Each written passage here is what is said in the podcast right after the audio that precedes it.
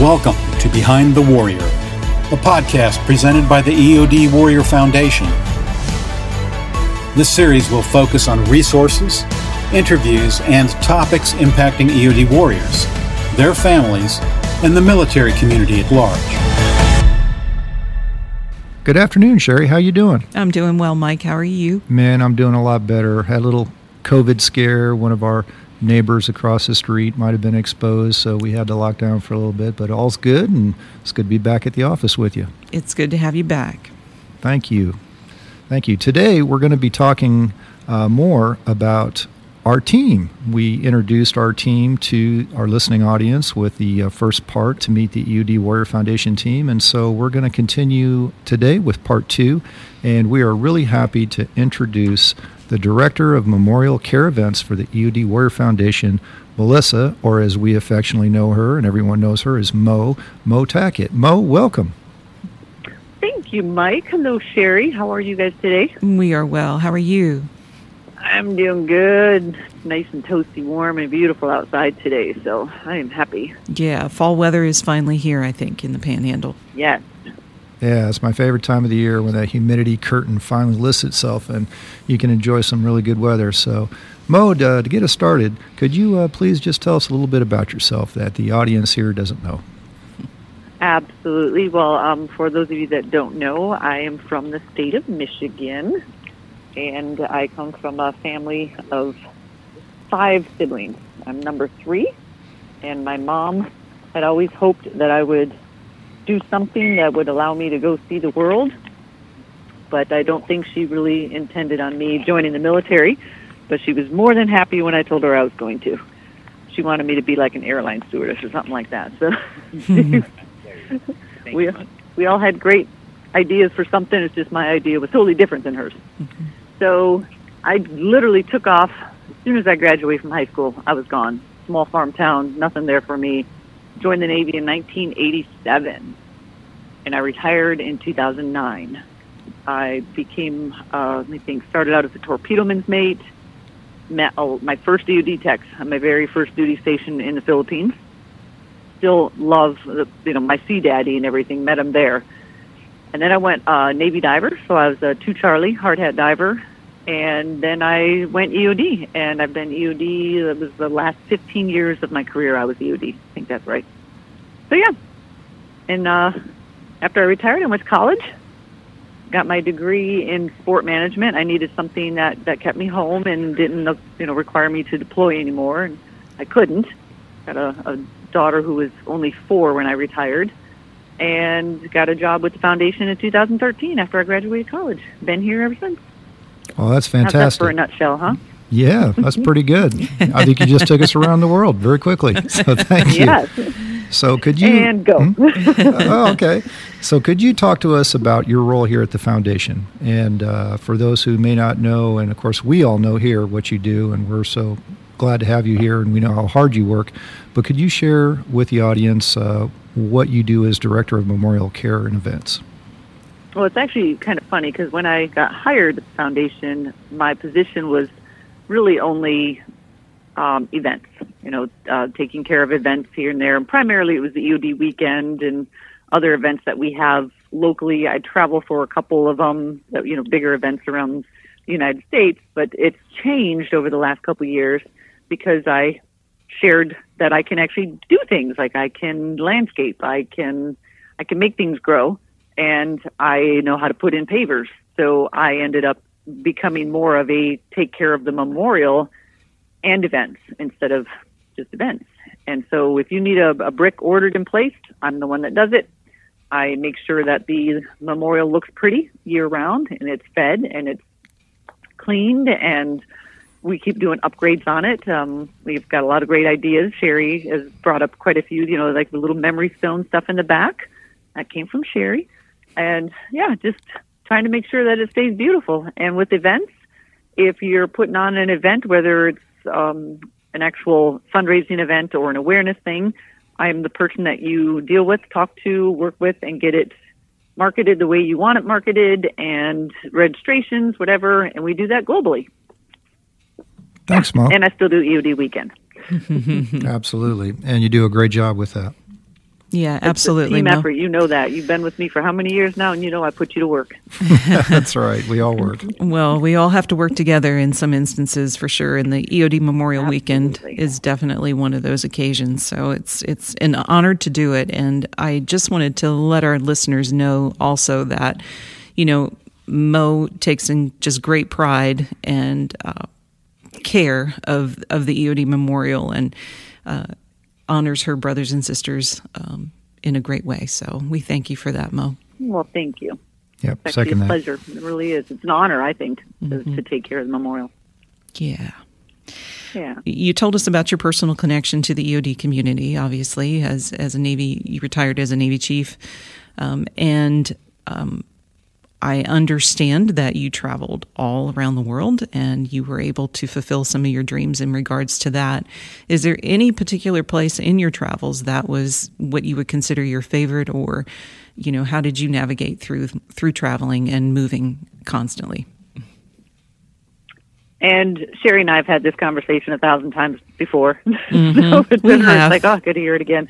I don't really have a favorite spot because Mm-hmm. I always try to find fun and happy and, and do something exciting and new everywhere I go.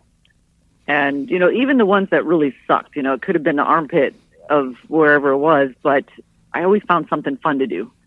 Mm-hmm. So I, I don't I don't really have a favorite. And and even if I had like a a bad experience or a bad time, maybe the place was just so incredibly beautiful that that was the the happiness that I got out of it. So I don't have a favorite. I've got great memories pretty much everywhere I've been. Well, that's a great great thing to have is great memories and you know having a a really good outlook no matter where you were in the world and just approach it from different angles just to make it a good a good memory. So that's awesome. Yeah.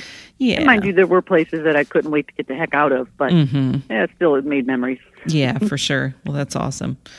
Well, Mo, how how have your prior experiences helped you and contributed to your role here at the foundation? I think one of the, the biggest ones is the connections that I have in the EOD community. Uh, Facebook says I have 1,700 and some friends, and we know I've got like three. But with all those connections on Facebook, if Mike needs some information on somebody or needs to know, hey, Mo, do you know, or can I find, or whatever, I can almost always find that person because they're friends with me on, on Facebook, which is a fantastic thing, especially if we have to get the word out for something. And I can use that as a second platform. Yeah. But uh, yeah, mm-hmm. definitely having the connections to reach out to any branch of service, which I love that, so do anywhere I. around the world, mm-hmm. Yeah, it's very me too. helpful. and say, yeah, say, hey, brother, we need, and they step up. Mm-hmm. That's that's very cool, and Yeah. and super helpful when when we do have situations like that where we need you know further information or someone that could be in a in in Italy or in Spain or somewhere else that we can't be and have our hands on, but we have somebody that can connect. So it's awesome. Yeah. Um, well, in your opinion, Mo, what makes the EOD Warrior Foundation unique? Um, I think what makes EOD unique is what helps make the EOD Warrior Foundation unique. The fact that we're the only job that's all four services. Mm-hmm. So there's no other nonprofit out there that can say this one specific job that we take care of covers all four branches. Right. And so, you know, being that that is EOD, I think that's what makes us special and unique. And I think us being a small community makes us unique in the fact that we're very personable. You know, when when we're helping somebody, a lot of times that somebody might be a friend mm-hmm. and somebody that we actually know int- not intimately, but on a, on a personal level. Mhm. So I think that's something that makes us stand apart from other foundations that do similar work. Right. You know, the world is is small and the EOD world is even smaller. and it's amazing how connected we all are or hey, we know that person or you know, we were stationed with them or what have you and it's mm-hmm. it's super cool. Yes, and it definitely I think helps us sometimes getting what maybe a person needs because we have those connections around the world that you know even if if something can't be done in one way, Mike, who's a godsend on finding other ways to make stuff happen. But I think mm-hmm. that's one of our benefits of being small. We can make those reaches and get them t- done and taken care of. Mm-hmm. So, the mission of the EOD Warrior Foundation of Disarming Challenges, what is it about the mission that is important to you? What's important about our mission mm-hmm. is that we try and that we continue trying. Disarming challenges isn't something that we can just do in a one stop shop kind of thing. I think it's an ongoing attempt for us. I think that's what makes our mission so important. It's been I mean, it's to me, it's like a never-ending goal. Disarming mm-hmm. challenges. Mm-hmm. Okay, and so we with, know we're never going to win, but we're going to keep trying. oh yeah, we're always going to have that goal in mind, though. That's for sure. Uh huh. Um, so for this year, with uh, COVID going on, COVID has impacted everybody uh, all around the world, all around our country. It's impacted uh, people at work. It's impacted people at home. So how has it uh, impacted? yourself uh, at your home, here at your job. How have you navigated through the challenges of this year of COVID, both personally and professionally? Um, personally, well, everybody knows I'm a single mom, and now my daughter's a teenager.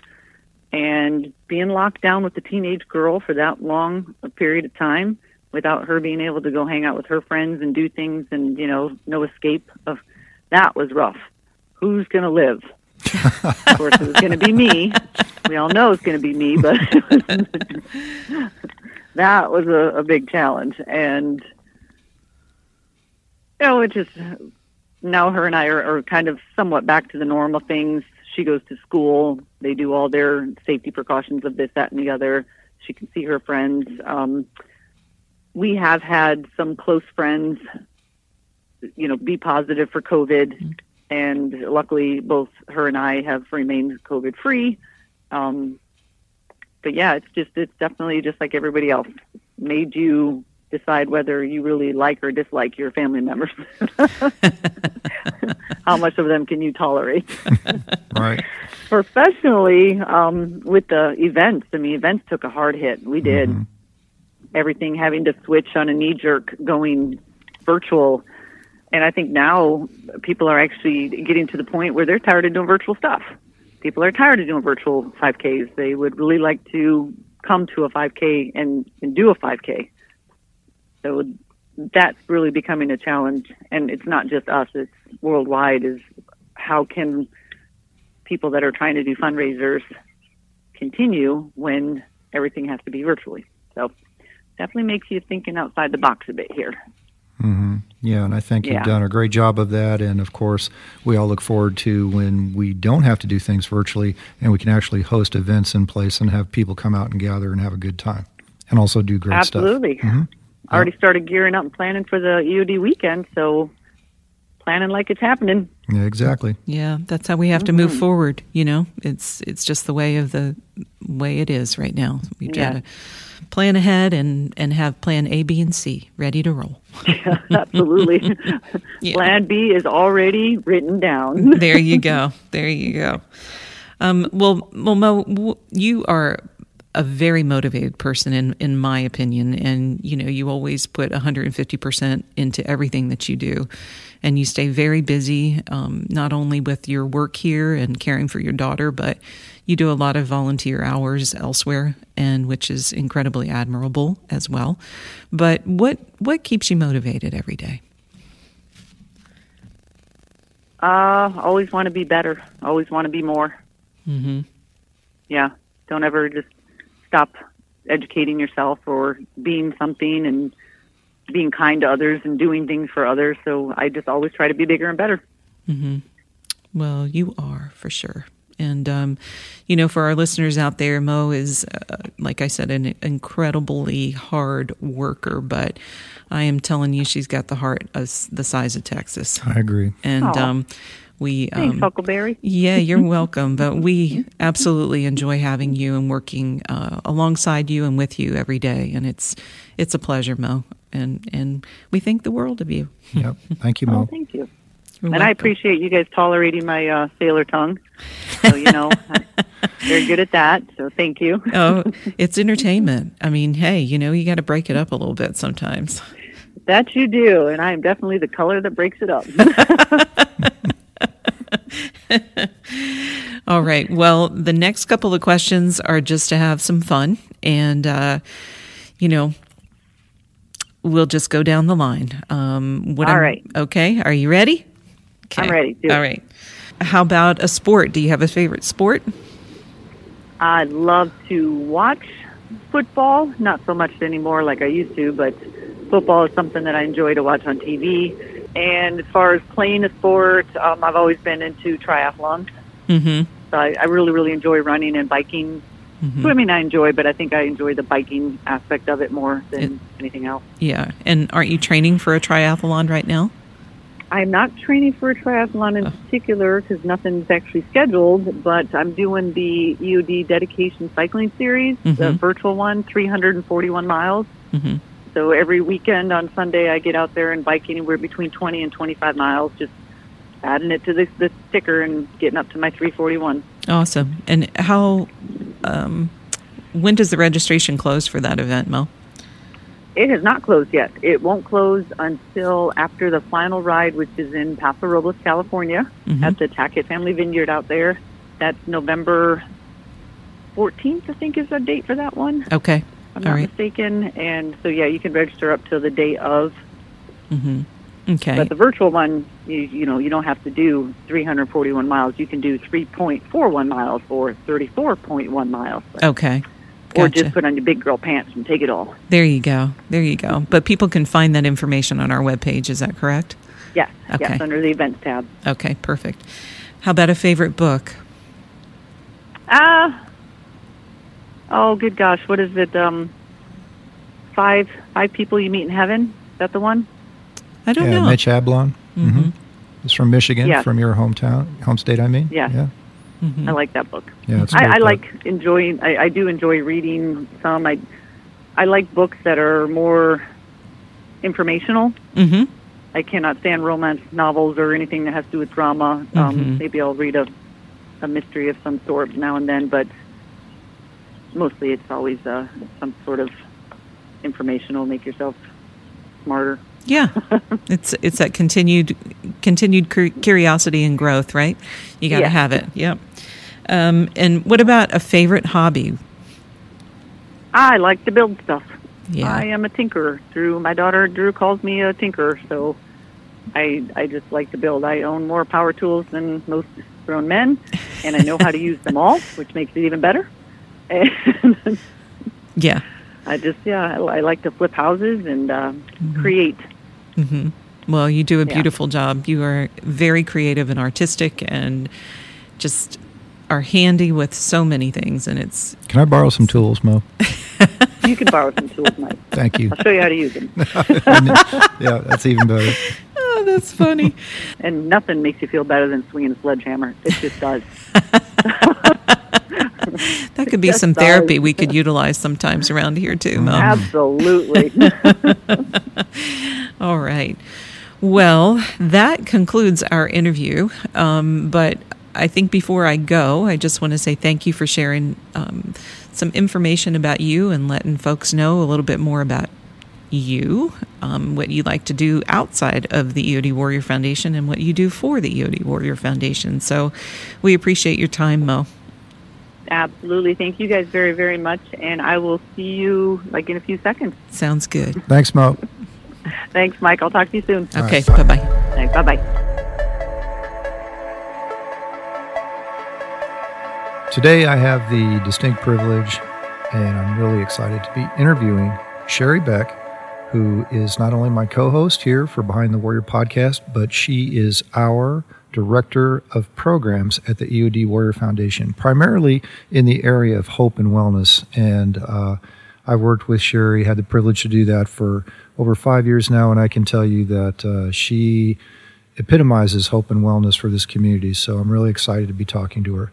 So I'm going to be asking the questions. Sherry's going to be providing the answers to you. So we're going to get started. So Sherry, could you uh, please tell us a little bit about yourself and welcome, by the way. Thank you, Mike. Thanks for the kind words as well.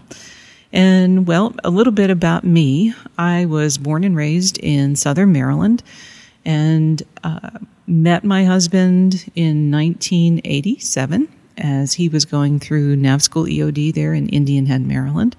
Since then, 33 years later, um, in that process, we have had two beautiful children together. I have a beautiful stepdaughter, and we have just lived an incredible life traveling around the world and seeing different things and experiencing um, lots of different adventures. And it's it's been a, a great journey. And me personally, I, I think. Um, you know, growing up in a small town in southern Maryland has definitely attributed to my uh, my thoughts of always being positive and, and optimistic and being raised by parents who were incredibly hard workers.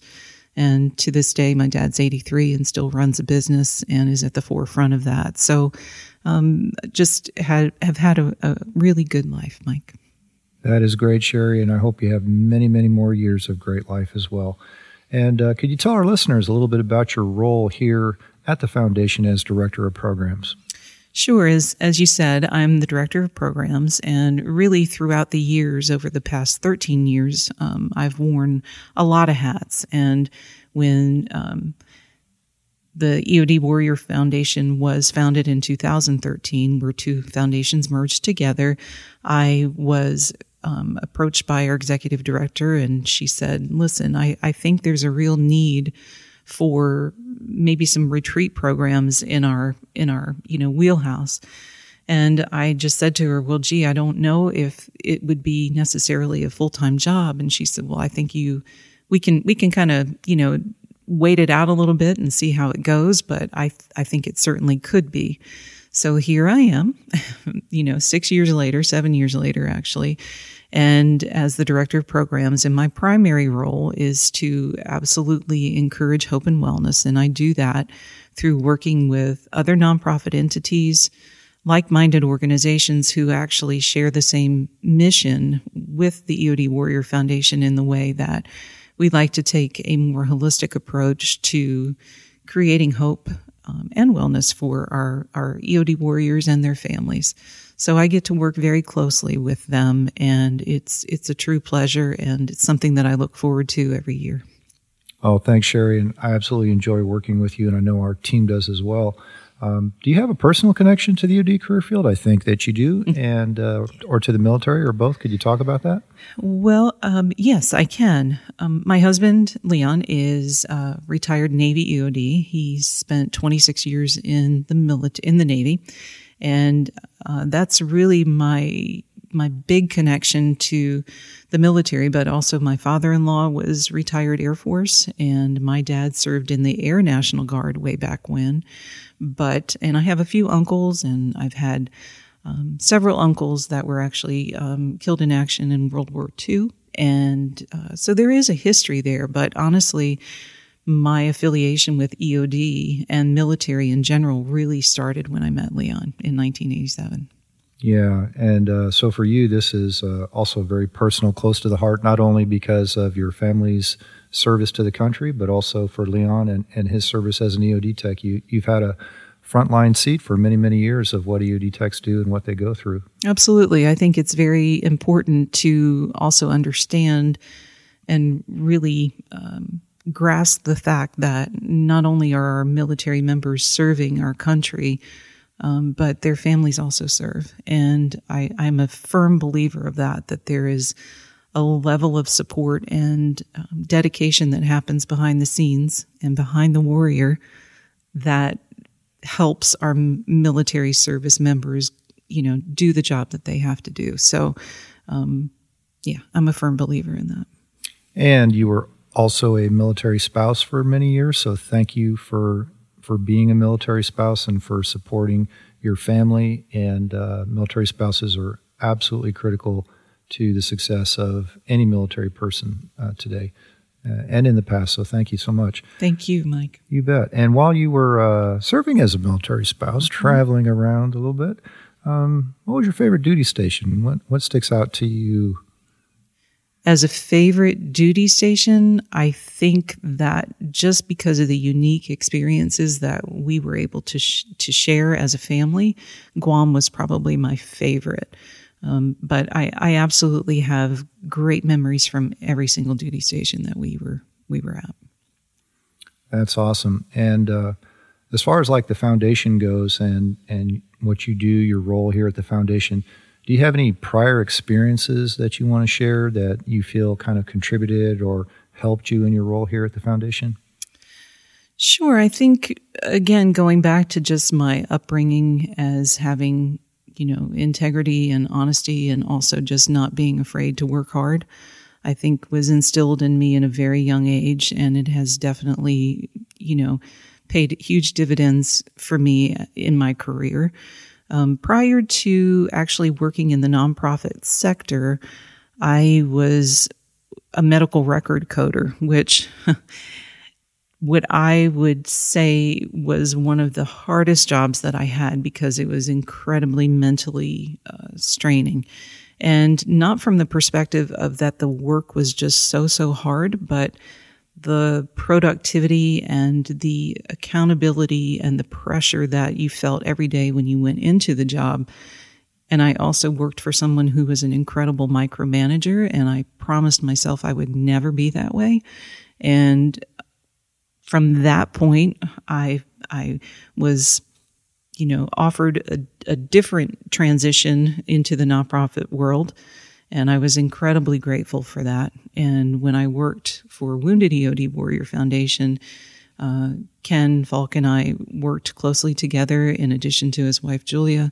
And we were, you know, we were great friends as well. But working for and with Ken was a very different sort of scenario. And it taught me a lot about how to be humble and how to be just kind and meet people where they are and not have, you know, you can have high expectations, but also giving people the power and the ability to do what they need to do to get the job done was really, really good. And so, you know, I had a great experience there. And then the transition to EOD Warrior Foundation with Nicole has been fantastic as well. And I just, I appreciate the level of independence that we are all allowed to have to be able to execute and do our job well.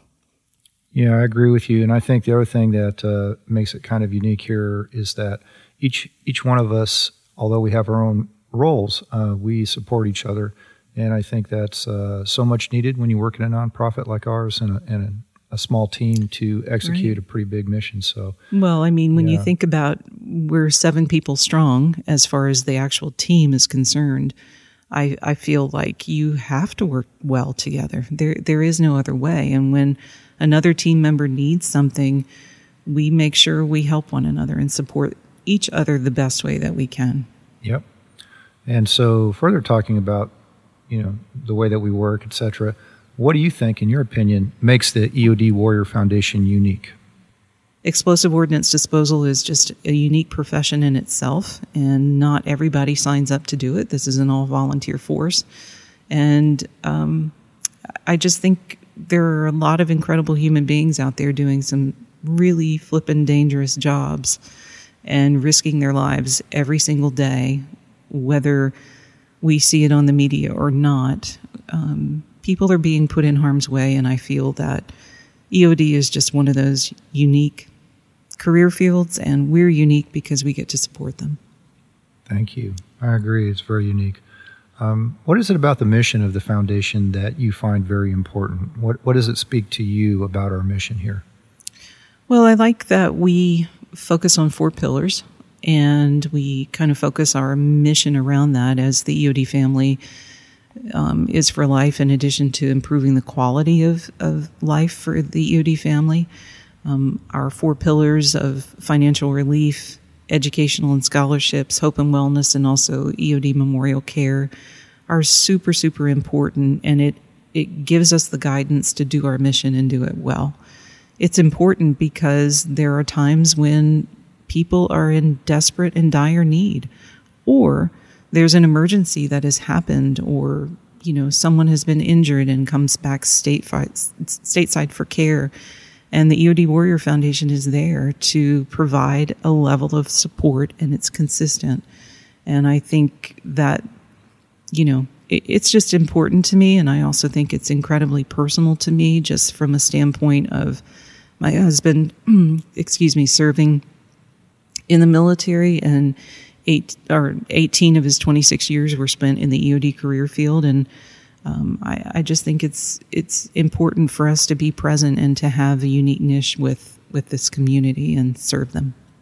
Yeah, and so this year, Sherry, um, COVID nineteen has uh, we've ha- we've had other things, and we have other things that are going on in this country right now that are um, very controversial, challenging, and you know have our attention. And COVID nineteen for sure is probably the most captured our attention because it's it's something on a scale that we haven't seen in over hundred years. Um, what has this year been like for you? What what kind of this in this challenging year? How have you navigated through the challenges of this year, especially due to COVID nineteen, both uh, personally and professionally? Sure. Well, it has been a challenge for sure, Mike. I think from a personal perspective, when everything got shut down in March, you know, the uncertainty of not knowing when we would get back to normal or how this was all going to pan out. I think originally I was very optimistic that it would last maybe a month and we would be back in the swing of things in no time and everything would be status quo. And as things kind of lingered on and, you know, uh, more cases were happening and just I don't know, just the world shutting down for a while. Um, it was it was challenging, but it just you you just didn't know because of, of the uncertainty of what COVID was going to do, and people with high risk, um, you know, predispositions for you know disease or infection or anything like that. I was just very fearful in that way. So to navigate through that, the best thing that I could do was stick close with with Leon, you know, and we just continue to be careful and do our part as citizens and try to keep ourselves safe in addition to everybody else. But um, it, it was definitely a challenge, and I, I will say it would it it would have been very easy to, um, you know, get derailed but you had to you had to hold hope, and and that's what I did. How about uh, professionally here at the EOD Warrior Foundation? How how is the challenges of COVID presented to you uh, mm-hmm. through your through your lens and your opinion of this year? Sure. So professionally, um, as the director of programs, as I mentioned earlier, you know, retreat work is primarily what my role is here in connecting with families. So that has been an incredible challenge because there's been no travel no hardly any retreats. And um, if the retreats have gone on it's been a very limited and, and just different different circumstances have applied. And you know you just it just didn't feel as natural as it would in normal circumstances. So that has been an incredible challenge. However um, this podcast has been a blessing in a lot of ways not just i'm not just for our team and the EOD Warrior Foundation, but I'm also hoping that it reaches our community and, and they understand that we're still here and we very much care. And so there's there's been challenges with it, but as a team, we have really come up with some creative ideas over the last six months and have persevered. And it, it's pretty cool to, to watch that. Absolutely. So, what is it, Sherry, that keeps you motivated? Wow. What keeps me motivated? I think the ability that I can come to work and be effective or a positive positive role model and also positive part of someone else's life is is a motivator for me and also you know to live in honor of um, some of the people that i've lost that are so important so those are the things that keep me motivated. Thanks, Sherry. Um, let's let's uh, go a little bit to the lighter side. All right. Yeah, let's have some fun. and uh, I'll tell the listeners out there that one of the things we try to do here at the EOD Warrior Foundation on our team is have fun. Uh, you need to have fun. You need to have some levity. Uh, you, we're dealing with a lot of serious issues, so We do deal Yeah, with a lot of yeah, serious stuff Every day, Mike. every every day. day. every and day. uh, you know, having some fun, not not taking ourselves or some situations too seriously. I think uh, you know really kind of keeps things light. So let's let's try to keep things light a little bit. okay. I'd like to talk about a couple favorites. We're All going to go down the favorites list. Everybody gets the favorites list. Okay. Mm-hmm. So here we go. Sherry, what is your favorite song? I'm not sure that I have a favorite song necessarily, but if you were to ask me what my favorite band was, I would say the Eagles. Yes, and I think I know you like a certain eagle better than others, don't you, Sherry? Yes, I love Don Henley. Yeah, and if they ever recorded the uh, last Eagles tour, I think you'll hear Sherry yelling "I love you, Don Henley," uh, you know, in the background somewhere. That is true. I'm I'm not going to deny that. I tried so hard to reach him. I'm sure he heard me. I I'm think- sure he I bet me. he heard you. okay. How about food, Sherry? Um, before I let you answer that one, I just Mm-hmm. want to say that uh, throughout the years, you've brought a lot of food into the office, and uh, you make the famous uh, banana bread, which I think is worldwide known by many EOD techs, and they absolutely love it. Mm-hmm. And you know, we all love it. Um, and you bring a lot of food in for us. I know you enjoy cooking, and so. But as far as uh, eating food, what Mm-hmm. is your favorite food or dish or type food that you like to eat? I, I really love shrimp, and that is kind of my go to, like as a special thing.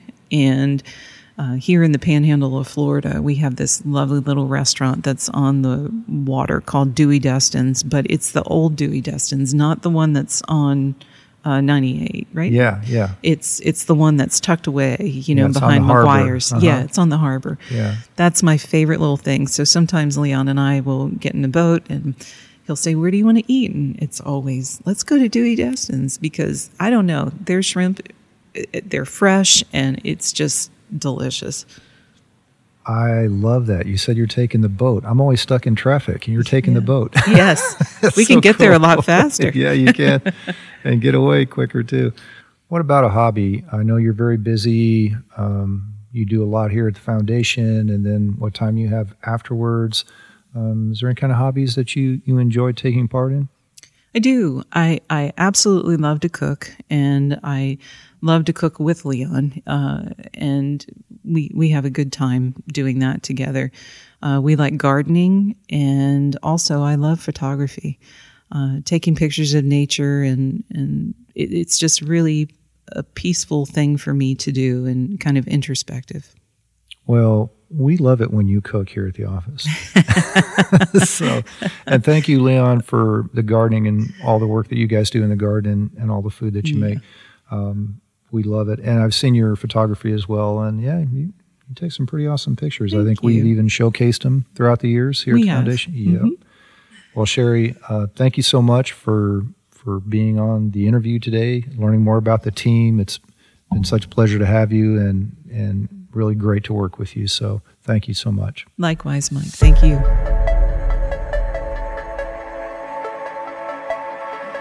I get to interview my best podcast partner in the world, Mike Mack, this afternoon. Mike, how are you? I am good, Sherry. I guess it's my turn. Yes, it is your turn. And it's funny because we're doing this podcast together and now we get to interview one another, which can be kind of comical in, in itself because we're looking directly at one another, interviewing one another. So it's kind of funny. I'll just look down at my notes, but go ahead, Sherry. Okay. All right, Mike. So before we get started, uh, why don't you tell us a little bit about yourself? Sure. Uh, well, as everybody knows, my name is Mike, and I was born overseas a long time ago. And uh, my mother is from Holland. My dad was a GI. And uh, we moved around quite a bit when I was younger. And I joined the Air Force at 17, and I served 24 years. And I retired. And then after I retired, I joined the uh, civilian world for a while. And then in 2009, I uh, came back to work uh, for the Air Force specifically as a recovery care coordinator here in the local panhandle of Florida. And then in 2015, I came to the EOD Warrior Foundation, and uh, I'm still here. Well, we're glad you're here, Mike, and you have been a, an an incredible addition to our team, and it's just been super cool to work with you for all these years. Thank you. Likewise. Well, can you tell our listeners a little bit about what you do specifically for the EOD Warrior Foundation?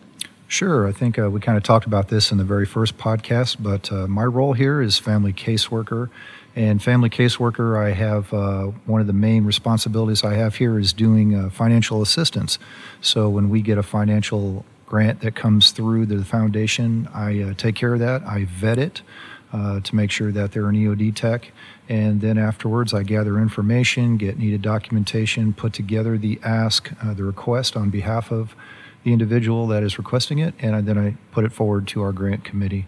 And the other thing that I do is uh, um, from my past as a recovery care coordinator and uh, also working with local VA and other organizations, um, I try to keep and update and learn about resources that that uh, are good for our military families, that are good for veterans, that are good for families. Um, just anything that I can uh, find to give to the EOD community that I hope they will find helpful and useful. And so we have that on our EOD Warrior Resource Library, which is on our website. So, a matter of fact, that needs to be updated. It's about time to go through, make sure everything's working. And uh, we get hit from time to time with new resources, and uh, I always try to keep abreast of what's changing because things do change. Things change uh, in the DoD. Things change with the VA. Things things also change with uh, private organizations and nonprofits as well. Yes, they do. It's an ever changing world, and nonprofits are not immune to that for sure, as far as policies and procedures go, in reference to our military service members and their families, too, some of the benefits that happen along the way. So, you explained that you are a 24 year Air Force veteran. What did you do in the military, Mike? Um, I, I had some uh, different experiences. I started out as an aircraft mechanic, and I did that for most of my career. And uh, I was also a career advisor and a first sergeant in the Air Force. Okay. And did you have a particular duty station in your 24 years that you felt was like your favorite? I did. Uh, the duty station that I felt was my favorite, the one that I enjoyed the most, was being stationed at RAF Alconbury in England. It's about 20 miles uh, south of Cambridge, and it's just a really beautiful place. I, I loved England. Um, I love the culture. I love the people. I love to travel throughout England, the UK, Scotland, and uh, history is a big thing to me. I, I, really enjoy history. And in England, you can go just about anywhere and see something that is uh, 600 years old, 800 years old. I've seen things that are even like, you know, erected in the year uh, in the 10th century or the 9th century. I mean, it's just amazing. The history is so rich.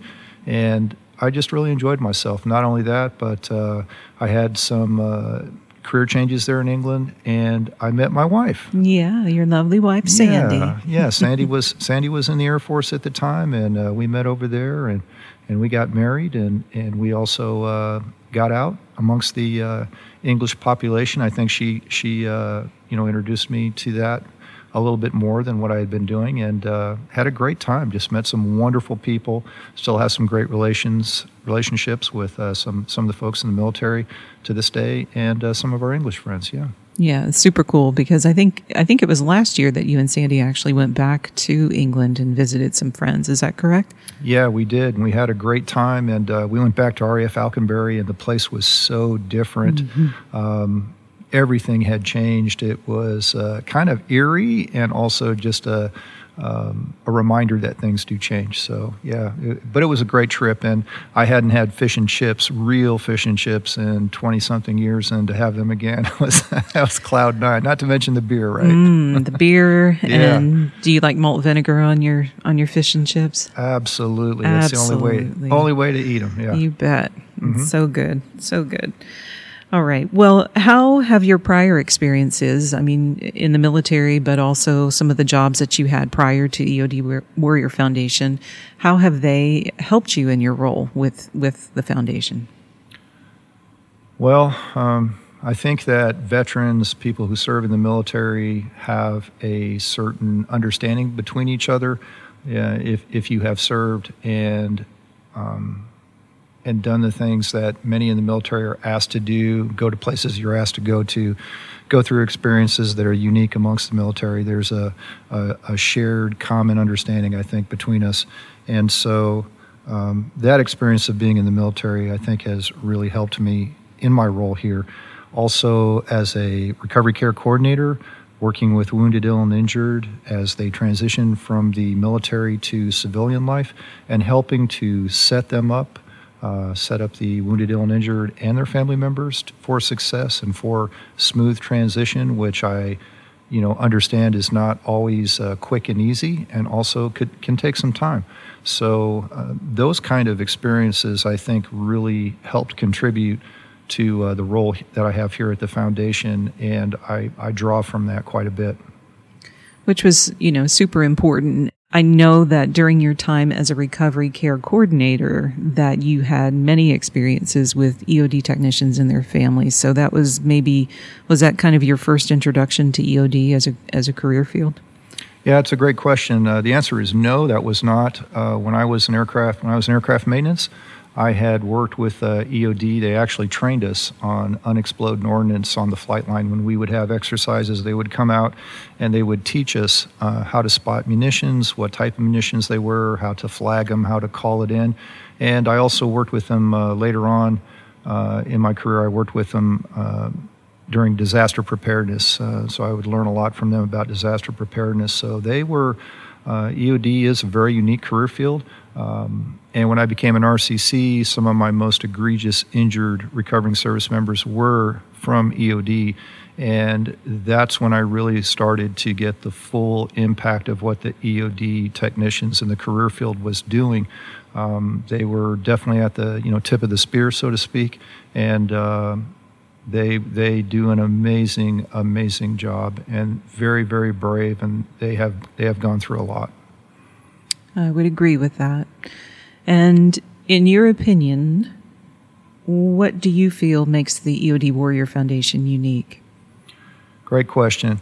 Um, one of the things that I did get to do as recovery care coordinator is not only learn and go to conferences and find out what organizations were out there that we could leverage to help our wounded, ill, and injured, but uh, also uh, since coming over to the EOD Warrior Foundation, looking and expanding those resources and expanding what's out there. And what I have found to be unique um, now, and looking back upon all this, is that the uh, EOD Warrior Foundation is unique in that it's a nonprofit just dedicated to EOD technicians.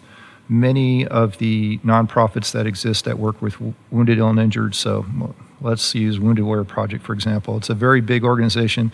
They cover all veterans, mainly post 9 11, and uh, you know any veteran from any career field they, they can service. What makes us unique is that we only serve EOD technicians. Um, and the cool thing, which I'm glad you're asking this, the, the very cool thing, and I want to get that out there, and I hope everybody listens and shares this, is that we are not for just post 9 11 EOD technicians. Any EOD tech who is a graduate of the Navy EOD schoolhouse is eligible for our services and can come to us for assistance. So we have worked with individuals from the Vietnam era, we have worked with individuals from the first Gulf War.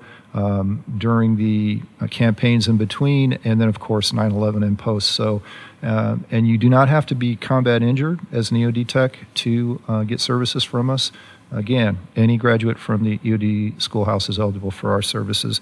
And so that's what makes us unique is that we serve EOD first and foremost when we're just dedicated to that career field. And then the other thing I think is kind of unique about EOD is just the fact that it's uh, four services, one crab. You've got Army, Navy, Air Force, Marine Corps. They're all being trained at the same school. Uh, there may be some variations in that training, but uh, yeah, they are uh, all doing the same thing, all wearing the same badge, and you can tell that there's a brotherhood amongst them as well, and that's that's really neat to see that uh, they work together pretty much seamlessly, and uh, just a really interesting and and great career field. Small career field too. When you think about um, looking that in comparison, to, say infantry or uh, security forces. I mean, EOD sure. career field is a small career field. It certainly is. And we also service the veteran and retired populations in addition to the active duty. So, yeah. Yeah. And why do you believe that our mission is so important here at the EOD Warrior Foundation? Uh, the mission is important because it talks about improving the quality of life. And I think that uh, through the four pillars that we have, which is financial, educational scholarships, hope and wellness, and the memorial care, through those four pillars, we're able to really focus on those things and take care of our EOD community. So um, I think that's what is very important, and it is to improve quality of life. I I believe that's what you know, it's kind of. You're going to kind of get into that next questions when mm-hmm. we get mm-hmm. towards it. You're going to see where I'm going with that, but yeah, go ahead. Understood. Mm-hmm. Understood. Well, you know, this year in particular, Mike, has probably been one of the most challenging years for us here at the EOD Warrior Foundation, not only just uh, professionally, but also eh, from personally, just from the simple fact of COVID 19 wreaking havoc on, you know, the country uh, since March. So, can you share a little bit about what you have done, both personally and professionally, to navigate through this crisis? Yeah, that's uh, that's a great question. And when it comes to personally, I got to say uh, I'm still figuring that out. Mm-hmm. and the reason why I say that is because uh, I believe there was a parody played not too long ago about someone talking about wear a mask, don't wear a mask, go here, don't go right. here. You can you know breathe this, don't breathe that. You know, do this, don't do that. And at the end of it, you're laughing so hard because you don't know what to do, right? Mm-hmm. Um, mm-hmm. So there's so many different voices out there. Do this, don't do that. Do this, don't do that. But for me uh, personally, how I've tried to uh, get through it all is to uh, take one day at a time. Mm-hmm and think about uh, what can I do to protect myself, protect my family, protect uh, my coworkers, and protect people that I come in contact with. And so, um, if that means I have to wear a mask, I wear a mask. So, and and the other thing again is just taking it one day at a time. If I try to think beyond, uh, you know, what what are we going to be like in the winter, and listen to all this doomsday and stuff, and I've kind of cut down on the news as well. You know, a lot of the news, uh, especially a lot of the negative stuff, we're con- continually being bombarded with. I've tuned that off, and I'm and I'm looking for things that are positive and and uplifting, and and that's been very helpful for me personally, uh, professionally. What have I done? Uh, that's where I turn it into we. What have we done? And uh, anything short of really, really amazing. I think when we look back upon this year, the things that we've done here at the foundation um, to make adjustments to try to keep moving forward, to keep serving. We have worked from home. We've been locked down at home. We have uh, come back to the office. We've come in shifts. Um, we have done things online. We've stayed connected. Um, and then, just like this podcast, I think we talked about it in our first uh, episode of how this podcast came to be. Um, this podcast would never happen if it wasn't for COVID. So, actually, kind of a positive thing that came out of that. Um, but professionally, I think that it's it's been to be flexible, and it kind of overlaps in your personal life, but it is about being flexible, about adapting to change. And even sometimes for someone like me who may find change a little rough, I, have actually learned to expect it, try to embrace it, and, and move forward. So those are kind of good things I think came out of that.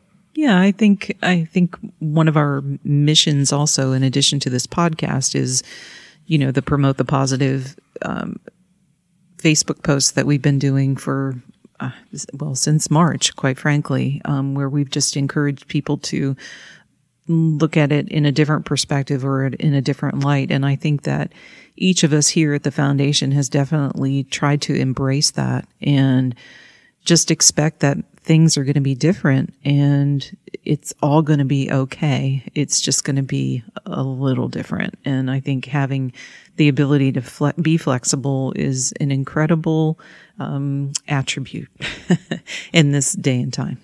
Right. And, uh, that one statement you made where you said it's all going to be okay. Mm-hmm. I absolutely believe that. Mm-hmm. Like I'm holding on to that. Right. Even if it's not. So, you know, you can be mm-hmm. like Kevin Bacon in Animal House where he's mm-hmm. screaming, you know, remain calm, all is well, if that's what it takes. But uh, yeah, it, all, all is going to be okay. Mm-hmm. It's going to work out. It will. It will. And it may be a little different, but it'll be okay. Um, okay, Mike. So tell me what keeps you motivated. All right. So going back to one of the questions about the foundation, mm-hmm. uh, our mission is to improve the quality of life for the EOD family by the four pillars.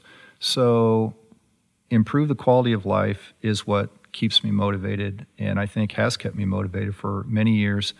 And that is if we can do one thing, and not every day is is great. Uh, Tom Petty has that one song, you know, some days are diamonds, some days are rocks, right? Right, right. Yeah. So not every day is a great day. Not every encounter is a great encounter. Sometimes we're not able to do what we'd like to do to help people move forward. Uh, you know, some things are some things are difficult. Some things take time. Sometimes there are steps taken back before there are steps taken forward. So, um, even in spite of all that, what keeps me motivated is that I believe in improving the quality of others, mm-hmm. and uh, that's very important to me. Um, and I also understand that things do sometimes take its time, but if there's something that I can do, even if it's a little thing, um, I'll be glad to do that. So that's what keeps me motivated. And then for me personally, it's my faith. Um, my faith is very important to me. It is it is what what I rely on in, in times of stress and trouble to get me through things. So uh, my faith is very much important to me. Thank you, Mike. Thanks for sharing that with us. Sure. All right. Well, just as we've done with all of the other teammates, um, you are no different, my friend. I am going to ask you some questions about your favorite things. No, no, no. no, no that's all right. Go ahead. all right. Here we go. What is your favorite song? Oh, wow. Favorite song. Well, you know, I like music. Uh, been listening to a lot of music for many, many years. And, uh, there is absolutely no way to have a favorite song, but the song that gets my yayas going, you know, mm-hmm. really you know, rock and roll. It's no singing. It's uh, "One Big Rush" by Joe Satriani. Mm-hmm. You you crank that, and if that doesn't get you excited to live, you're dead, my friend. So yeah, I like I like that one. All right. How about your favorite food, Mike? I love food. Um, I'm very tall. If I was short, you'd probably really tell I love food. But uh, uh, Italian, got to say Italian. If I was, mm. if they said you can only have one type of food, it would have to be Italian because you could get all that great northern Italian food, which right. is kind of rich and what most Americans are used to. But mm-hmm. there's that southern Italian food, which is more like the Mediterranean diet style. I love them both. So. Yeah. Um, you know, if you eat too much pasta, then you can go with the fresh stuff, right? That's right. That's right. Counteract it, yeah. Absolutely. And I don't know why I'm asking you this question because I know the answer. but what's your favorite sport, Mike? When toe meets leather. Uh huh. Yeah, kick off that football. Are you ready for some football? Man, I'm ready for some football. I don't know what it's going to look like this year, but I am ready for some football. Yeah, and you are a diehard Browns fan. Yes. Yes. Well, I, I am a long suffering, diehard Browns fan. Well, yeah. That's okay. Yeah. You're faithful, and that's that's important. Mm-hmm. yeah, that's one good thing. yes. All right, your favorite book. I know you're a huge reader as well. You and Sandy both are huge readers. Yeah, so, your yeah. favorite book? Well, I love history. Um, most of the books that I read are nonfiction, mm-hmm. not fiction. So, my favorite book uh, I read when I was stationed in Korea is called Undaunted Courage by Stephen Ambrose, and it is the historical story of uh, Lewis and Clark, the expedition that oh, Lewis and Clark. Cool. Oh, is fantastic. I learned a lot about life back then, and, and just the fortitude, the the smarts, and the determination of uh, Lewis Meriwether and, and Clark, and what they did in their team to get to where they got. It it's uh, I wish they could make it into a movie, but I think you'd have to make it into a series. There's mm-hmm. there's just so much info there, but great great book. Loved it. Yeah. That's awesome. Mm-hmm. What about your favorite hobby? Favorite hobby is fishing. Hands down, I love to fish. Forget golf, give me a fishing pole. Okay, so do you like fly fishing or just any kind of fishing? Do you have a particular like fish that you like to fish for? I, I, like I like fly fishing. I'm not that good at it, uh-huh, you know. And when uh-huh. I get the hook in the back of my head, it kind of hurts. But uh, that's why you got to wear a hat. But uh, but my favorite kind of fish to fish for is crappie because I love eating crappie. Oh, okay. Yeah. Okay. Fantastic. And crappie is like perch, correct? Is it a perch or a um, trout? They, they, it's more like a more like a bigger bluegill, and Mhm. they actually call it down south. They call it a white perch, a paper Okay. mouth. Okay. You have a black crappie, white crappie, and Mm-hmm. uh, yeah, they they are just absolutely fun. They're fun to catch, and Uh-huh. they're even better to eat. Sounds wonderful.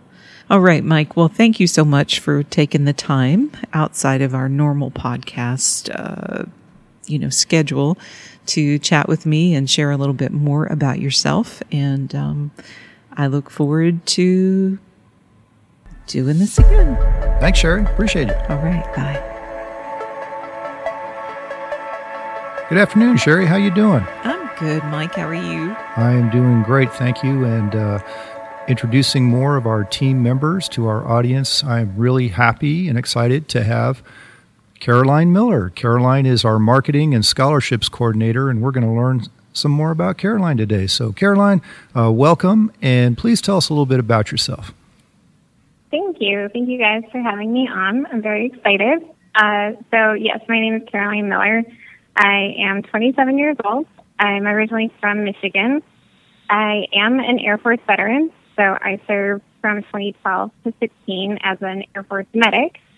And, and obviously, that was um, an awesome gig. so, after separating, I finished my bachelor's in health education, and last year I completed my master's degree in psychology.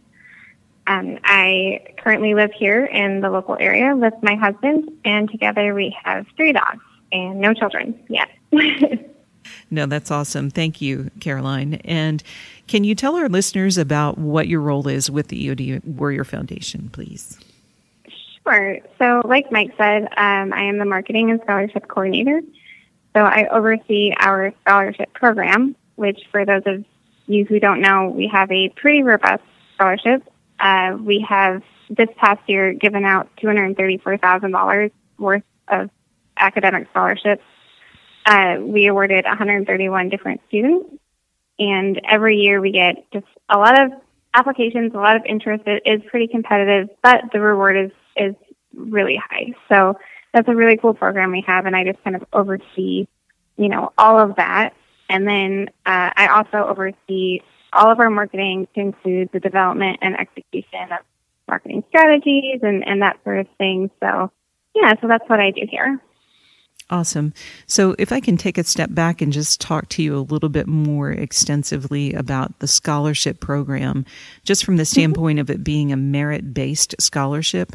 I know, mm-hmm. you know, as you said, we get quite a few applications, and can you can you talk about what what merit based really truly means and how important it is for you know once once an application is started to to you know follow it through and complete it so that you can actually be in the running to qualify for one of our scholarships Yeah, absolutely. So uh, the scholarship application is uh, lengthy. However, there's not a lot. Um, there's not a lot of different parts of the scholarship that are actually required. For example, a student could just really put their name, you know, contact information, and provide their transcript, and they would be able to submit their application based on that alone. Uh, they do have to have that connection to the EOD uh, career field. So their parent, step parent, grandparent, um, really their sponsor. We also have we also allow spouses to apply as well. So it could be your husband. Uh, so they have to submit their NAV school EOD graduation certificate. But really, those are the only required elements of the application. However, there are opportunities throughout the application to kind of expand more on um, who you are as a person, as a student, you know, your goals, your aspirations, what you really would do with the scholarship money.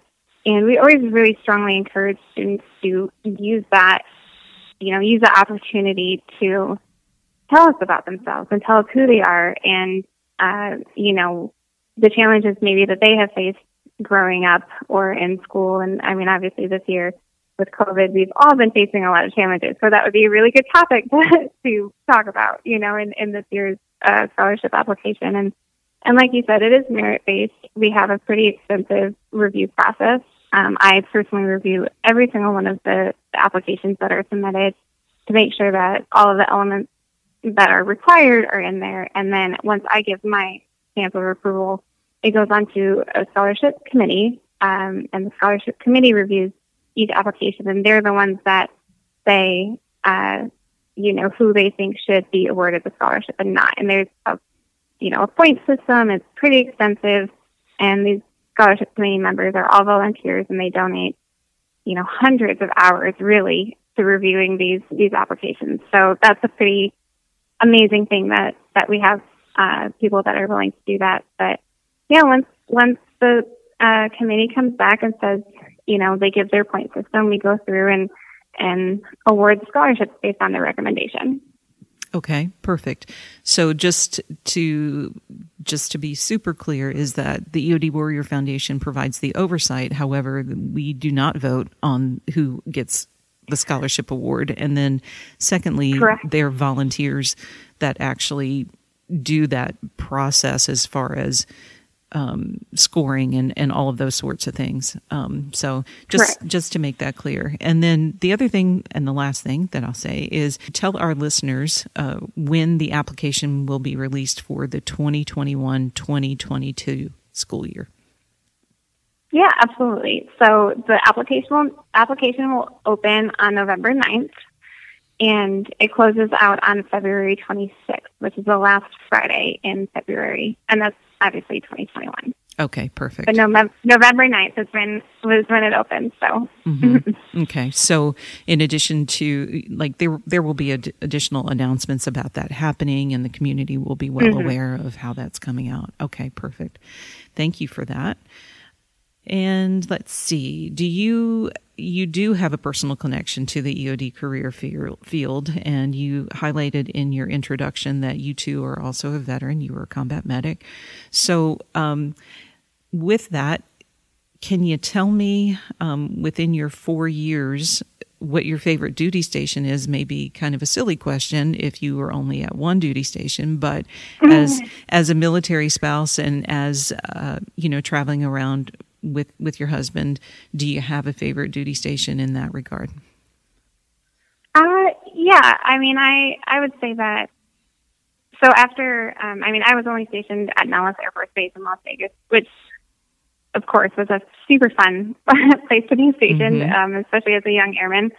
Uh, after I separated, I went with my husband, um, who's an active duty Air Force EOD technician, to Guam, and we were there for a couple of years. And that would, at this point, I would say that was probably my favorite, just because it was such an adventure. You know, we were really on the other side of the world, just kind of on our own, which might be scary to some, but for us, it was just it was just so much fun. We did scuba diving, you know, we were hiking and dirt biking, and just every weekend it was something new and different and fun and exciting. So that was really quite the adventure for me, and I I would have to say that that was just the most fun place I've ever been. That's awesome. That is so awesome. You know, my husband and I did a tour in Guam with our, and we had two small children at the time, and yeah, it was it was pretty awesome. So I'm glad you had that opportunity. I really am. Carolina, Guam is a beautiful place. I had a chance to go there a while back in the day, and uh, yeah, it's it's a lot of fun and just a whole bunch of things to do outdoors. So, Caroline, you've had a lot of really amazing experiences in your short career, and I'm sure you'll continue to have even more better experiences. And so, how has your prior experiences contributed to your role here at the foundation? Well, I've really been able to witness the incredible job that the EOD technicians do, um, both in person and then following, you know, separating the mil- from the military as my experience as a, an EOD spouse. Uh, so I was actually, when I was duty, able to um, go on some uh, EOD range missions out at Nellis, um, and I served obviously in the capacity as the medic for those. But that was really the first time I got to see these guys in action, guys and girls, um, in action, and that was really cool for me. Um, but then since then, I have really gotten to see some of the other elements of what it means to be an EOD technician. Um, just kind of even watching with my husband some of the hardships he's had to endure um, because of the job through deployments, that sort of thing. So I really feel like I can understand and relate to the community in a way that I would have never truly been able to without those experiences. So I I find it to be um, just something that I I feel like is very personal to me, and that allows me to really have more of a personal connection to the work that I do here at the foundation. Thank you. Yeah, that's awesome. Very cool. Um, so, in in your opinion, Caroline, what makes the EOD Warrior Foundation unique? Well, I mean, I think that we are unique because of the population that we serve. The, the population we serve is very unique. I mean, the, the EOD technicians, what they do, no one else can do. I mean, no one else in the military can do, no one else really in the world can do. And because of that, the things that they face, you know, are very unique challenges. And that has a ripple effect throughout the community and the rest of the EOD family. So the things that an EOD family unit faces and the challenges that they face are very unique to them and to the EOD career field. And therefore, we as an organization, as we rise to meet those challenges and, and rise to meet those needs, we are equally unique because of the of, because the population we service is, is unique. Thank you. And why do you feel the mission of the EOD Warrior Foundation is so important? Um, well, I guess I feel it's important because it's needed. Um, if there wasn't a very acute and apparent need for an organization like ours with a mission like ours to exist, then then we wouldn't. You know, um, I think the fact that we've been around as long as we have, uh, versus two separate entities, and then uh, for the last seven, almost eight years as one, you know, really speaks to the need of an organization like ours, somebody that you know, some people need somebody to call when they're in when they're in need, mm-hmm. and that is us. You know, that has been us for the EOD community for years and years, and uh, it's it is important because it's needed. I mean, I think that kind of speaks for itself a little bit. Right, I would agree with that. So, Caroline, talking about this year, we all know that this year has been an extreme challenge due to COVID 19. Uh, we're all affected by it, everybody in the country mm-hmm. and worldwide. So, speaking for yourself, how have you navigated the challenges of COVID this year, both uh, personally and professionally? Well, um, as you know, we were all working from home for a couple months, which was a new experience for me. I've never uh, really had that work from home role before uh, in a professional setting. So that took some adapting. mm-hmm. uh, I think my dogs were very happy at the change because I was with them all day long. uh, and obviously, I think everyone knows from our standpoint, you know, we had a lot of um, adjusting, you know, moving the, the ball to a virtual platform kind of last minute. That was you know, uh, challenging for us. And it was really important that we still provided that to the community, that we still provided an opportunity to come together, even on a virtual platform, uh, was very important. So that was a lot of long days, long nights, trying to come up with, you know, how we can do this, how we can do it effectively. So uh, there were some challenges there, um, for, like on a professional uh, standpoint, you know, but I think we worked really hard uh, to rise to those challenges. And then, you know, profess- or personally, it was, I, I think we've all kind of felt the strain of uncertainty this year. You know, there's a lot of stress that, you know, there hasn't been in years past just due to the uncertain nature of everything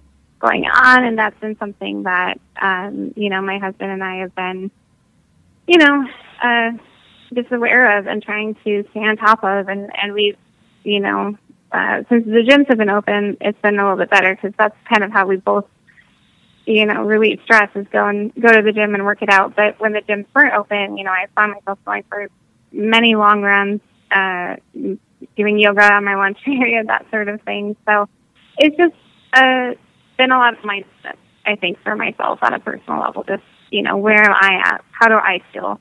you know, do I need a break? What does that look like? Do I, you know, that sort of thing. So just, just mindfulness for myself has, has been hugely beneficial. Sure. Yeah, I think a lot of us have been doing some uh, introspective, uh, looking at our own lives and you know how do we make the best of this and keeping ourselves and our families safe and, and helping others. So um, I agree with mm-hmm. you on mm-hmm. that. And uh, and professionally, of course, you know it's just been amazing working with everybody here and how we've come together and adapted in order that we can still perform our mission and find ways to make it happen, even though things are not normal.